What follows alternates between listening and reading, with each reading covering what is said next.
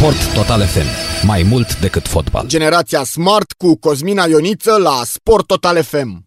Salutare și bine v-am găsit din nou la o nouă ediție a emisiunii Generația Smart, unde alături de mine, Cosmina Ioniță, veți asculta, să zicem în următoarea oră, oră și ceva, cele mai uh, noi vești despre industriile gadgeturilor, tehnologiei, dar nu în ultimul rând și a jocurilor video. Iată-ne din nou, uh, după cum vă spuneam, întorși la generația Smart, uh, după o săptămână ceva mai scurtă, pentru că nu e așa, zilele de luni și marți au fost pentru mulți, uh, dacă vreți așa, mini-concedii și efectiv cred că lumea a lucrat săptămâna asta doar trei zile, știi cum e, Ehm, de mult se vehiculează prin anumite țări mai, uh, să zic eu, civilizate, mai cu apă caldă, că poate ar fi bine să trecem la o săptămână de lucru de mai puține zile, poate ar da rezultate mai bune pe termen lung în, uh, în, um, în aceeași uh, linie cu ce vorbeam și am tot vorbit de-a lungul anului ăstuia, cum că multe companii și-au dat seama că um, angajații lor lucrează la fel de bine, dacă nu mai bine, atunci când o fac de acasă și nu mai vin uh, neapărat la birou. Uh, bine, în ziua de astăzi uh, lucru, munca de acasă a devenit o necesitate, având în vedere vremurile astea pandemice pe care le trăim și pe care sperăm noi că odată cu apariția și generalizarea vaccinurilor ăstora care urmează să, să-și, facă, să-și facă simțită prezența, Uh, vom reveni încet, încet uh, la normalul pe care îl știam dinainte de pandemie.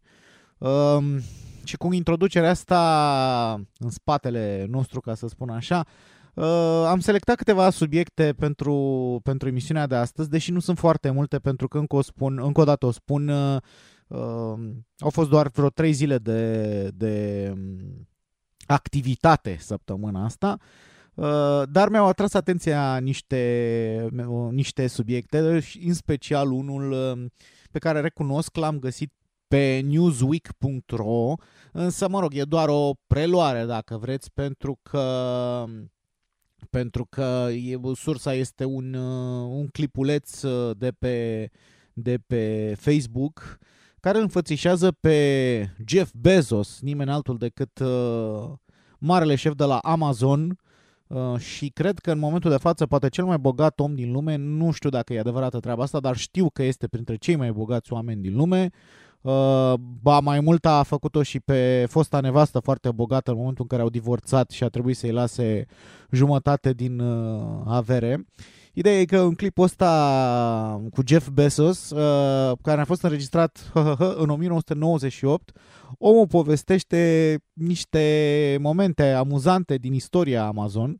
Uh, în 1998 Amazon exista, era la început uh, și vindea tot felul de obiecte gen uh, casete video, DVD-uri, uh, cărți, uh, pentru că așa a început Amazon și uh, povestește Jeff Bezos cum uh, a primit, uh, cum primea comenzi din România. Important nu era că primea comenzi din România, pentru că noi am fost activi într-un fel sau altul în internetul ăsta de multă vreme, dar uh, cum plăteau oamenii din România aceste comenzi, pentru că în 1998 uh, cardurile de credit sau uh, tranzacțiile online erau așa niște uh, vise, dacă le putem spune așa, Uh, e bine, ce făceau oamenii din România, unii dintre oamenii din România, uh, trimiteau bani uh, ascunși în tot felul de obiecte prin poștă. Chiar Bezos uh, povestește că a primit uh, un plic cu un floppy disk, o dischetă de calculator, dacă țineți minte dischetele acelea de pe vremuri, dinaintea CD-urilor. Uh, dischetele uh, erau cele mai mari de 525 și cele mai micuțe care aveau un uh, aveau uh, 1,44 mega, vă dați seama? O dischetă avea 1,44 mega capacitate. Uh, și după aia s-a trecut la CD-urile care aveau 650 de mega sau 700 de mega. A fost așa un salt enorm. Revenind, uh, primea dischete uh, și notițe lângă ele, iar notițele erau scrise în engleză și le spuneau că oamenii îi spuneau că au ascuns în interiorul dischetei, să dai clapeta dischetei la o parte și erau ascunși acolo bani, sute de dolari câteodată, pliați și băgați acolo și în notițe scria, vezi că am ascuns banii în, uh, în uh, dischetă pentru că la noi la vamă uh, oamenii care sunt responsabili vame și de acolo fură, dar nu știu limba engleză. Așa că citește aici notițele astea pe care ți le-am trimis în limba engleză și vezi că banii pentru plata comenzii mele sunt aici. Trimite și mie cărțile alea, DVD-urile alea și așa mai departe. Bine, DVD-uri, DVD-uri contra dischete, așa, e foarte amuzantă treaba asta. Așa, deci cu asta se ocupau românii uh, în anii 90 și bine că îl avem pe Jeff Bezos uh, să ne povestească despre treaba asta. De altfel, uh, recunosc că am avut prin vremurile alea niște prieteni, poate un pic mai târziu de 1998, dar am avut niște prieteni care la un moment dat s-au ocupat cu niște activități mai puțin legale, comandau de pe site-uri gen Amazon sau alte, alte magazine online comandau tot felul de, de obiecte și marfă și ce, mă rog, ce le, ce le plăcea lor la vremea respectivă. Haine, CD-uri, chestii la care noi în România aveam acces un pic mai greu sau deloc. Le comandau folosind tot felul de uh, carduri de credit nu false, că nu erau false, dar furate. Și uh, la un moment dat, bineînțeles, uh, după anumite comenzi care chiar au fost onorate, Uh, bineînțeles că oamenii care administrau respectivele magazine online s-au prins de șmecheria asta pentru că veneau foarte multe probabil plângeri din partea deținătorilor respectivelor uh, carduri de credit uh, și vedeau că comenzile astea fraudate aveau adrese de livrare în România și uh, multă vreme după, acest, uh, după aceste momente, multă vreme România pur și simplu a fost exclusă din uh, țările în care se puteau livra uh, comenzile de pe respectivele magazine. Uh, știu și asta s-a a ținut multă vreme pentru că inclusiv uh, după jumătatea anilor 2000 când internetul s-a generalizat în România, s-a abandonat uh, conexiunea prin telefon, prin modem și s-a trecut la, la internet prin cablu, mai târziu prin fibră și așa mai departe. Uh, în continuare, la, în, uh, în vremurile acelea când internetul se extindea foarte mult, uh, noi ca români nu aveam acces la respectivele magazine, te duceai, te uitai, vedeai ce marfă există și când voiai să faci o comandă, ți se spunea, pardon, nu livrăm în România.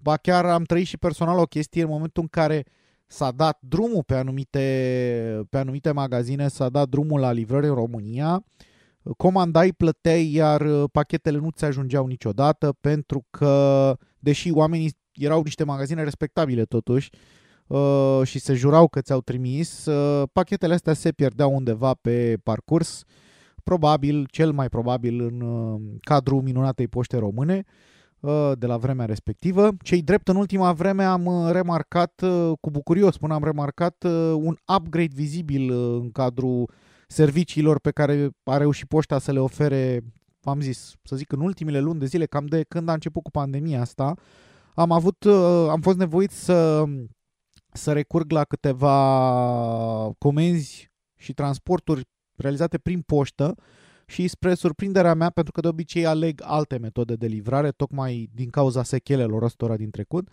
și spre surprinderea mea, pachetele au ajuns neașteptat de rapid, a durat, să zic, o săptămână în cazul unuia, două în cazul altuia și au ajuns întregi, au ajuns neumblate la ele. E, e o, un upgrade, o îmbunătățire vizibilă. E, acum că am uh, depănat și niște amintiri, hai să ne întoarcem în zilele noastre, tot cu vești bune și anume un uh, alt fel de upgrade, tot într-o instituție de stat și anume la CFR. Uh, iată ce spune aici. CFR Călători uh, a inițiat o licitație pentru achiziționarea unui număr de 4450 de scanere și imprimante mobile, precum și de servicii aferente, uh, gen transmisii de date mobile, în vederea demarării proiectului de implementare a dispozitivelor mobile în activitatea comercială a companiei. Bine, licitația asta e estimată la 10,13 milioane de lei fără TVA și va, contractul va dura o perioadă de 3 ani. Astea sunt lucruri mai puțin importante. Uh, apropo, chestiile astea, noutatea asta am preluat-o de pe profit.ro. Ideea este în felul următor. Veți putea, în urma încheierii acestui proces, să vă cumpărați în sfârșit bilete de la, direct de la nașii din tren, de la controlori, Așa, nu mai trebuie să mai stați, pentru că am avut în, ultima, în ultimele, să zic, două luni, niște deplasări prin țară cu trenul și uh, câteodată este exasperant să stai fie la cozile clasice, pentru că majoritatea lumii stă la cozile clasice la bilete și uh, așteaptă și așteaptă și mai ales în, uh, în uh, configurația asta pe care o trăim în ziua de astăzi, uh, să stai la cozi uh, kilometrice nu e tocmai uh, recomandat. Uh, sau uh, în uh, gările mai, uh, nici nu pot să mai le zic spălate, pentru că nu sunt spălate, asta e realitatea. În gările din orașele mai mari există și automate de bilete pe care, în care poți plăti cu cardul și uh, să-ți uh, ridici de acolo biletul pe care îl dorești. Însă interfața, interfața respectivelor automate este câteodată, și asta o spune un om care a trecut uh, practic, vă povesteam și, și uh, ediția trecută când am făcut așa o scurtă istoria Windows-ului, a trecut de la MS-DOS, sfârșitul anilor 80, începutul anilor 90, Windows 3.1 și până în ziua de astăzi. Și tot mi se pare că interfața asta de pe automatele respective uh, e total neprietenoasă. Uh, poți să comanzi atât de ușor să selectezi alt tren uh, în locul celui care te uh, interesează. Sunt trenuri uh, pe care, teoretic, rute pe care merg trenuri, merg, ai nevoie să mergi cu două trenuri, dar nu ți se spune asta. Și afli după ce ai cumpărat bilet și ți se emit două bilete legate unul de celălalt. Și tot așa, e bine că se face și se face în sfârșit uh, și pasul ăsta, să poți să cumperi normal bilete de tren de la, de la um, controlorii din tren, să nu mai fie nevo- să nu mai fi nevoit să știu și eu cum era înainte, să vii cu o oră înainte de, de plecarea trenului ca să poți să găsești bilete și chestii de genul ăsta. Știu că nu mai e valabilă treaba asta și știu că CFR oferă și posibilitatea de a cumpăra bilete online însă funcționează. Cei drept, însă interfața este desprinsă exact din uh, anii în care Jeff Bezos ne povestea cum trimiteau românii banii prin dischete. Cred că tot, uh, toată infrastructura de cumpărare de bilete era pe discheta aia de la CFR. Ah, uh, deci de-abia aștept să trecem și noi într-o epocă mai uh, mai modernă și, după cum vă spuneam, poate la anul să ne putem deplasa și noi normal pe unde ne mai taie capetele.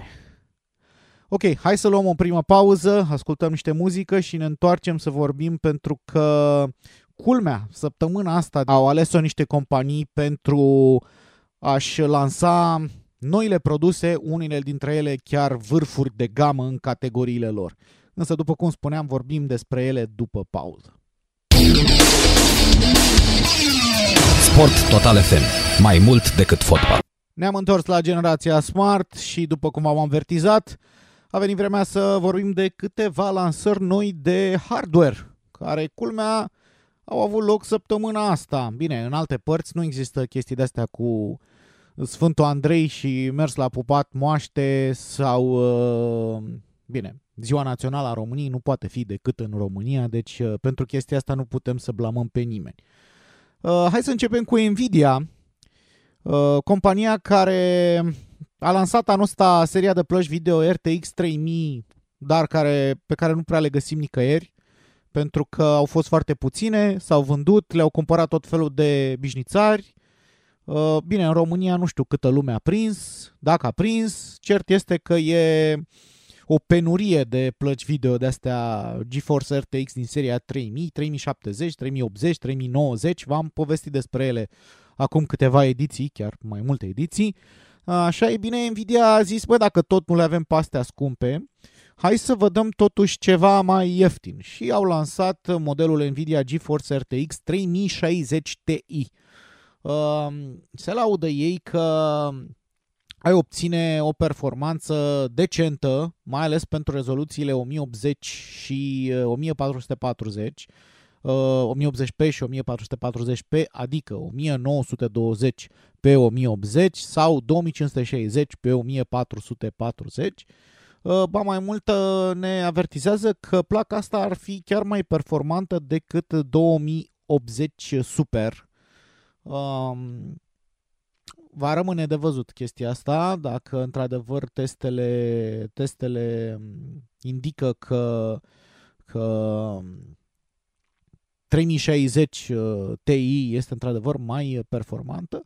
Uh, cert este că um, e un soi de, dacă vreți, un soi de ediție un pic castrată, un pic limitată a 3070-ului, are tot 8 GB de, de memorie RAM, uh, faptul că are 4864 de procesoare nuclee CUDA, că frecvența ajunge la 1,67 de GHz și că tipul memorii este de GG că tipul memorii este GDDR6, contează, aș spune, mai puțin.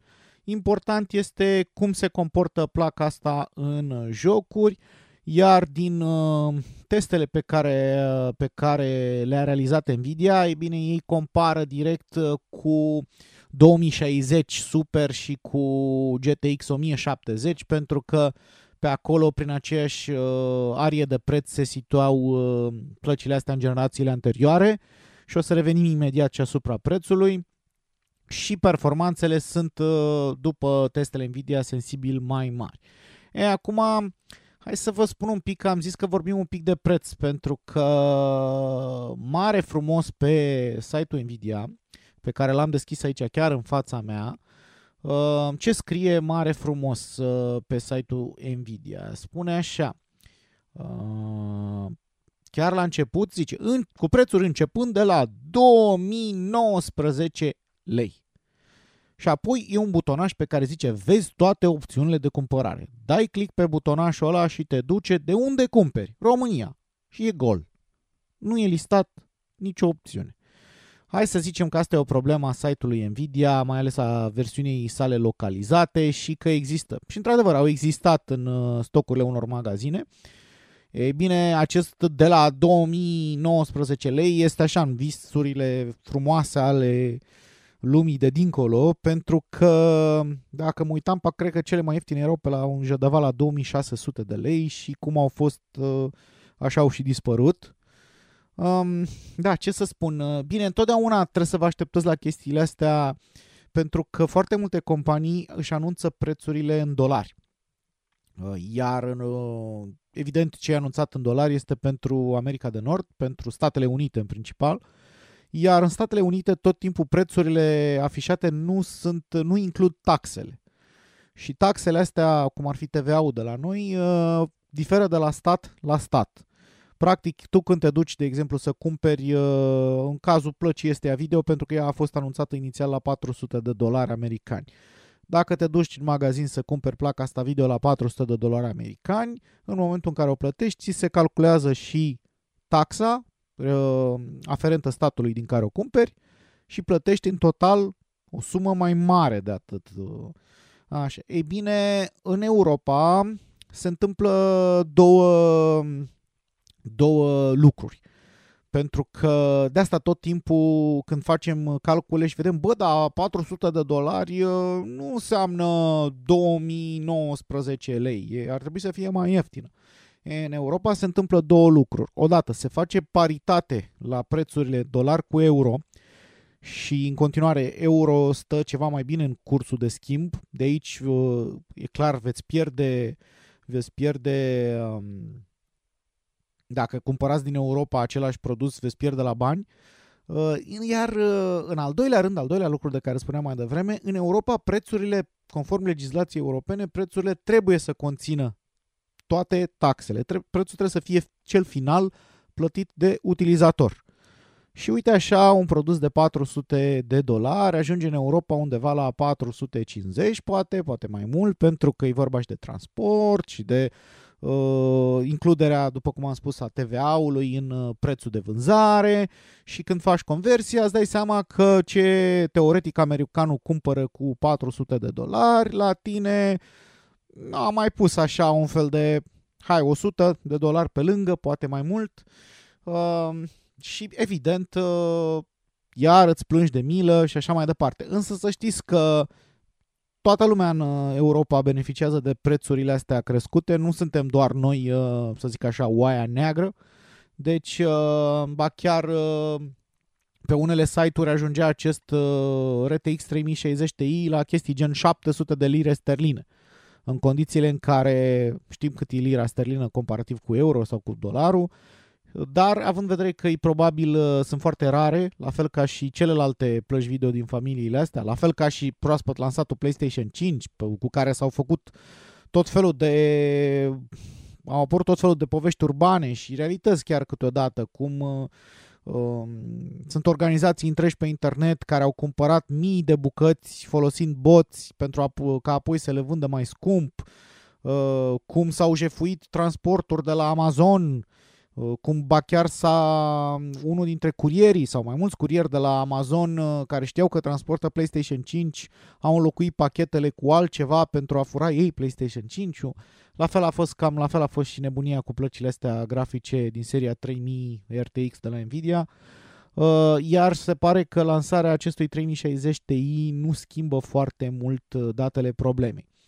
Am uitat să vă zic că fiind o placă din uh, gama RTX, în mod sigur uh, are și suport pentru ray tracing, are și suport pentru deep learning super sampling, uh, DLSS-ul de la Nvidia, care ar trebui să sporească performanța folosind niște ruine AI pentru a reconstrui imaginea.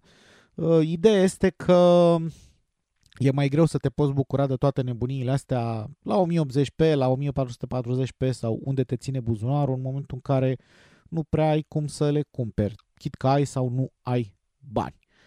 Uh, hai să trecem și mai departe, hai să vorbim de un alt gigant uh, al industriei tech și anume Qualcomm de data asta.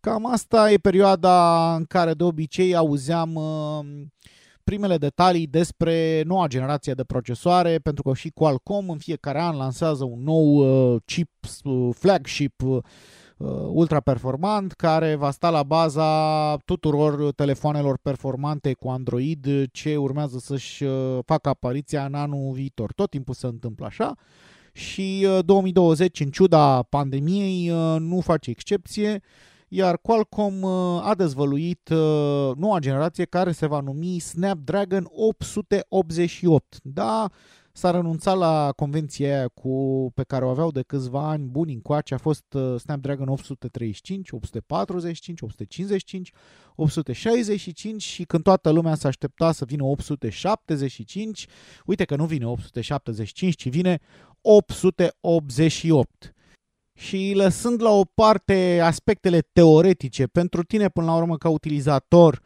um, lucru palpabil atunci când pui mâna pe un telefon echipat cu un chip din ăsta nou, ar trebui să fie performanța sporită. Să vezi imediat că telefonul tău se mișcă mai bine decât uh, cel de anul trecut sau că poate să facă niște niște, să se achite de niște sarcini de astea mult mai uh, solicitante într-un timp mai rapid, uh, oferind un frame rate mai fluent și tot felul de avantaje de genul ăsta.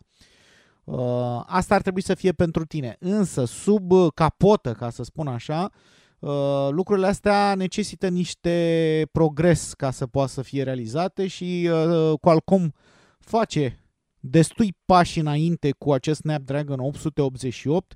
În primul rând a schimbat procesul de fabricație la 5 nanometri, uh, precum de altfel a făcut-o și Apple cu procesoarele A14 Bionic care se regăsesc în iPhone 12 uh, și încă o chestie foarte importantă, a integrat modemul 5G, acest 5G care a fost pe buzele tuturor, însă care momentan nu prea folosește la mare lucru, deci a integrat acest modem 5G direct în chip, nu mai este o extensie cum era în cazul lui Snapdragon 865. O extensie scumpă, fără de care respectivul procesor nu funcționa și care creștea foarte mult prețurile device-urilor ce foloseau Snapdragon 865. Uh, evident, toate, toate progresele astea uh, duc la o performanță mai bună, după cum am spus. Ba chiar Qualcomm promite un spor de performanță de 25% per total, uh, iar noul Qualcomm Snapdragon 888 are la bază nuclee ARM Cortex X1 ce pot urca până la 2,84 GHz. Evident și pe partea grafică, pentru că Snapdragon-urile sunt așa numite SoC, SOC, System on a Chip, adică includ și procesorul clasic, dar și un chip video. Uh, iar chipul video care va fi inclus în Snapdragon 888 uh, este noul Adreno 660, care oferă um, iarăși o performanță, zic, spune, spun cei de la Qualcomm, uh, cu nu mai puțin de 35% mai bună decât modelul de anul trecut. Din nou, uh, chestiile astea le veți vedea în momentul în care, să zic, luați un joc extrem, extrem de solicitant de mobil și uh, puteți să-i urcați setările grafice la maximum și o să funcționeze la fel de bine sau poate chiar mai bine decât o funcționa, funcționa anul trecut pe setări grafice mai mici, pe chipseturi mai uh, scumpe poate la vremea respectivă. Uh, va exista și uh, și un procesor uh, de prelucrare a imaginilor mult mai, uh, mai uh, performant în acest Snapdragon 888. Se numește Spectra 580. Um, cine știe, poate de data asta în sfârșit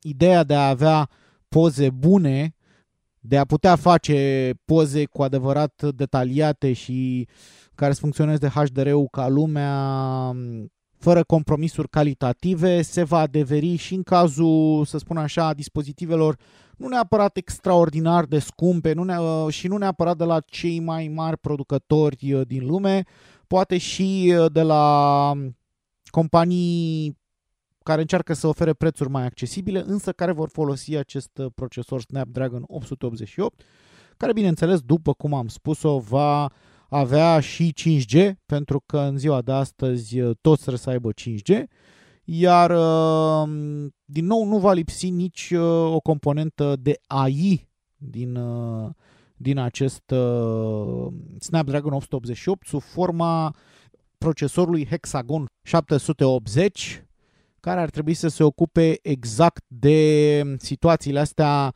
în care machine learning-ul și rutinele bazate pe AI ar trebui să ajute foarte mult. Iar primul uh, telefon ce ar trebui să incorporeze noul Snapdragon 888 uh, ar fi Xiaomi Mi 11, uh, iar de asemenea um, brandul Redmi al celor de la Xiaomi, cum ar fi modelele de intrare în gamă, mai accesibile ca preț, vor include la rândul lor acest, acest nou chip. Exact ce spuneam mai devreme, chiar și uh, modele nu neapărat scumpe se pot bucura de performanțe mai uh, mari. Evident, uh, Snapdragon 888 va fi folosit și de alte companii importante, precum Asus, precum uh, LG, precum Motorola, OnePlus, Oppo, Vivo, v-am zis de Xiaomi. Deci, probabil că la anul cam toate flagship-urile și nu numai flagship-urile Android importante vor avea în spate acest chip Snapdragon 888. Mai facem o pauză, ne întoarcem apoi și vă povestesc despre o nouă amendă pe care și-a încasat-o Apple, dar și câteva știri din jocuri, inclusiv uh, un joculeț gratuit. Iată ne întorci pentru capitolul final al emisiunii Generația Smart de astăzi. Și după cum uh, vă povesteam înainte de pauză, a venit din nou vremea să discutăm un pic despre Apple și despre cum, uh, cel puțin pe continentul european, uh, compania își tot încasează amenzi din stânga și din dreapta. Bine, am putea spune că de data asta este o sumă simbolică, pentru că pentru Apple, care are miliarde, dacă nu mai mult, în conturi, o amendă de 10 milioane de euro este așa, un soi de uh, banii de mic dejun uh, ai angajatului uh, șefului de la pază de care vorbeam data trecută, care dădea mită în tablete iPad, deci uh, pentru o zi sunt banii ăștia de mic dejun, ca să mă fac înțeles, așa că nu cred că îi va afecta foarte mult, însă trebuie văzut de ce s-a întâmplat chestia asta.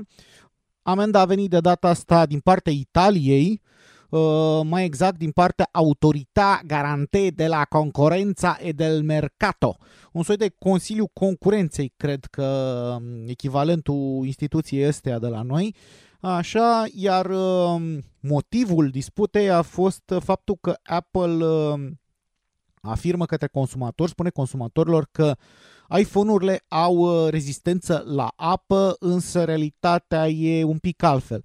Bine, aici o să um, vedem că treaba asta cu rezistența la apă a fost dintotdeauna total relativă.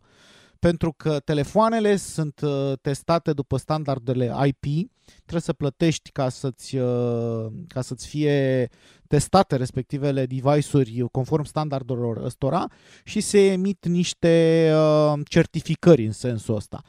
Iar în cazul telefonelor Apple, uite, de exemplu, telefonul iPhone 8 este certificat IP67. Ce înseamnă asta? Uh, prima, prima cifră, 6-7, prima cifră ar fi rezistența la apă, iar a doua ar fi rezistența la praf. Um, iar acest rating IP67 s-ar traduce prin faptul că telefonul ar putea să supraviețuiască 30 de minute uh, la o adâncime foarte mică de apă, dar sub apă. Um, ce înseamnă de fapt treaba asta? Pentru că evident nu se duce nimeni cu telefoanele astea să le testeze la mare sau mai știu în condiții reale, într-un lac. Um, pur și simplu se testează în condiții de laborator. Evident că rezistența la apă din lumea reală nu va fi aceeași cu standardele astea, specificațiile astea pe care le găsiți pe cutie. Dar uh, o variantă mai bună pentru producători în momentul de față nu cred că există, în sensul în care nu văd de ce doar Apple ar uh, trebui să fie aici în cazul ăsta amendat, pentru că majoritatea dispozitivelor care se laudă cu ratingurile astea IP67 sau IP68, dacă te duci, de exemplu, cu un telefon și îl iei cu tine, știu și eu, să faci poze sub apă la mare, așteaptă-te ca, în, dacă nu imediat, ca în câteva zile, telefonul ăla să moară, pentru că testele nu se fac niciodată cu apă sărată sau cu apă tot, cu tot felul de impurități în ea, uh, iar uh, realitatea exact de pe teren nu va fi niciodată aceeași cu socoteala de acasă, după cum avem noi uh, uh, faimosul proverb. Uh, astfel, uh, nu prea sincer sunt de acord cu chestia asta pentru că ar trebui ca toți producătorii ăștia să să înceteze să mai, uh, să mai prezinte device-urile astea drept rezistente la apă, rezistente la apă, pentru că nu sunt rezistente la apă. Da, probabil că dacă l-ai scăpat, spun și eu, într-o baltă de pe stradă și l-ai ridicat imediat, nu o să pățească nimic dacă nu s-a spart ecranul sau, mă rog, n-are alte defecte de genul ăsta din cauza șocului fizic.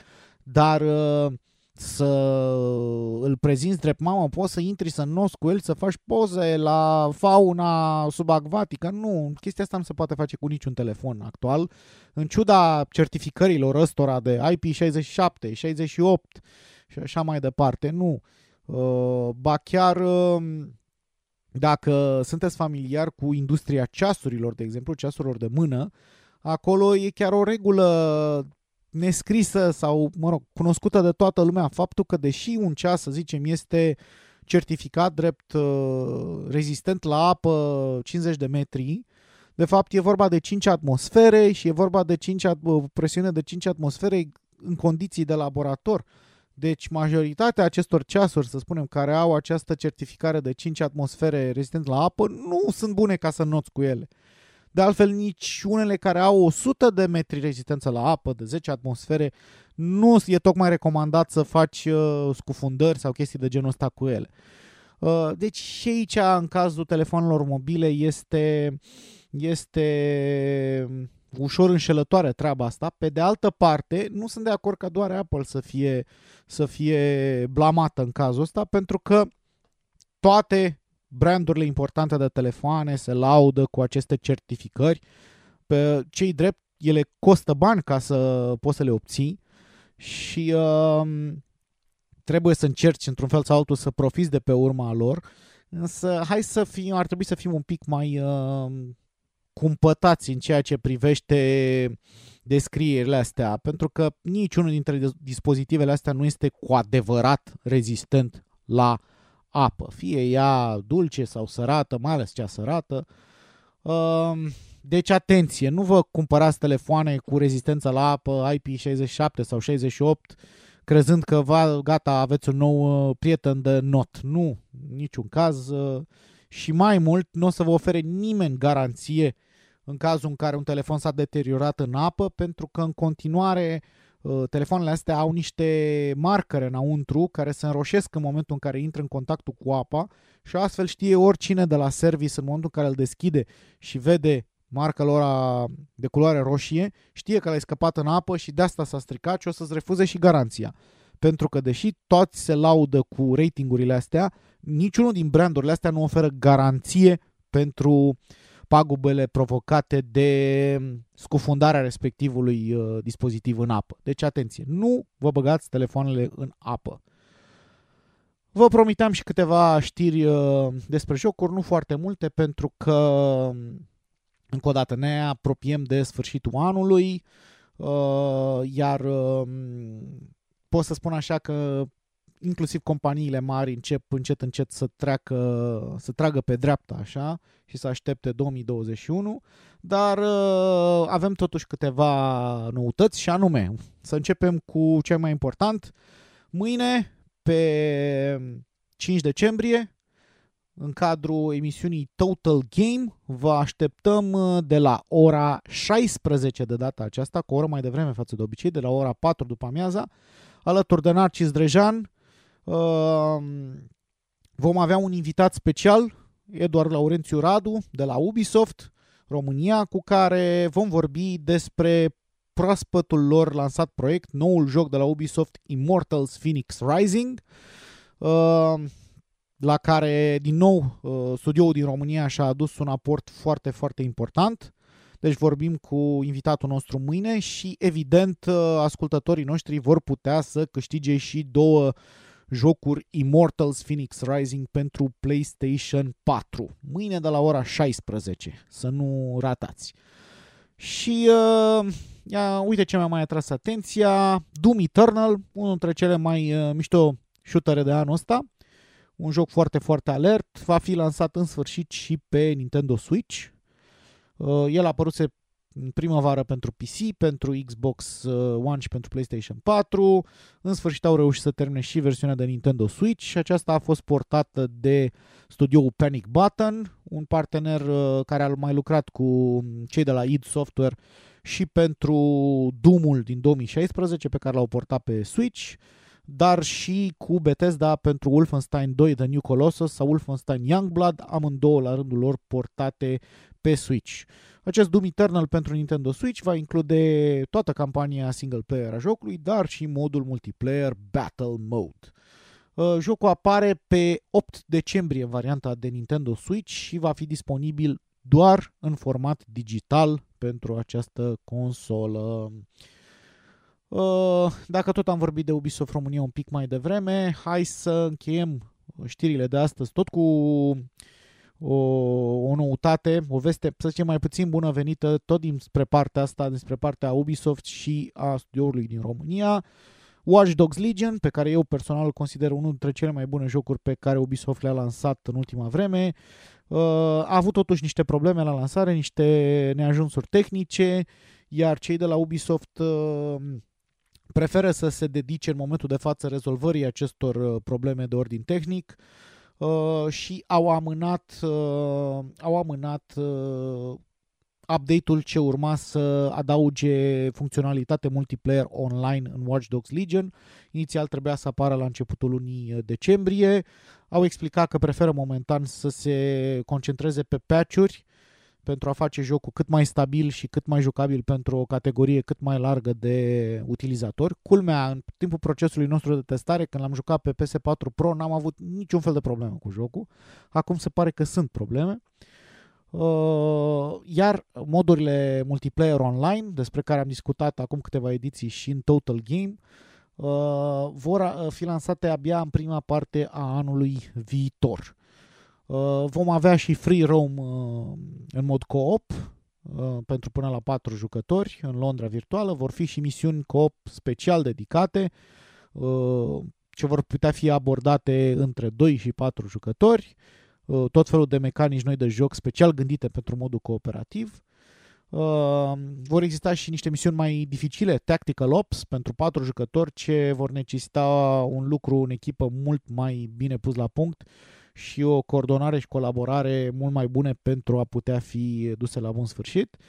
Dar și uh, modul PvP Spider-Bot Arena, de care am vorbit în Total Game, care este realizat uh, la Ubisoft, uh, chiar în cadrul Ubisoft București, unde între 4 și 8 jucători se, put, se vor putea înfrunta cu respectivii Pyrogen mecanici, Spider Boss din joc, un soi de deathmatch cu Pyrogen mecanici, toate vor fi disponibile în Watch Dogs Legion undeva în prima parte a anului viitor, în momentul în care Ubisoft consideră că partea tehnică a jocului Watch Dogs Legion a ajuns în punctul în care ar trebui să fie.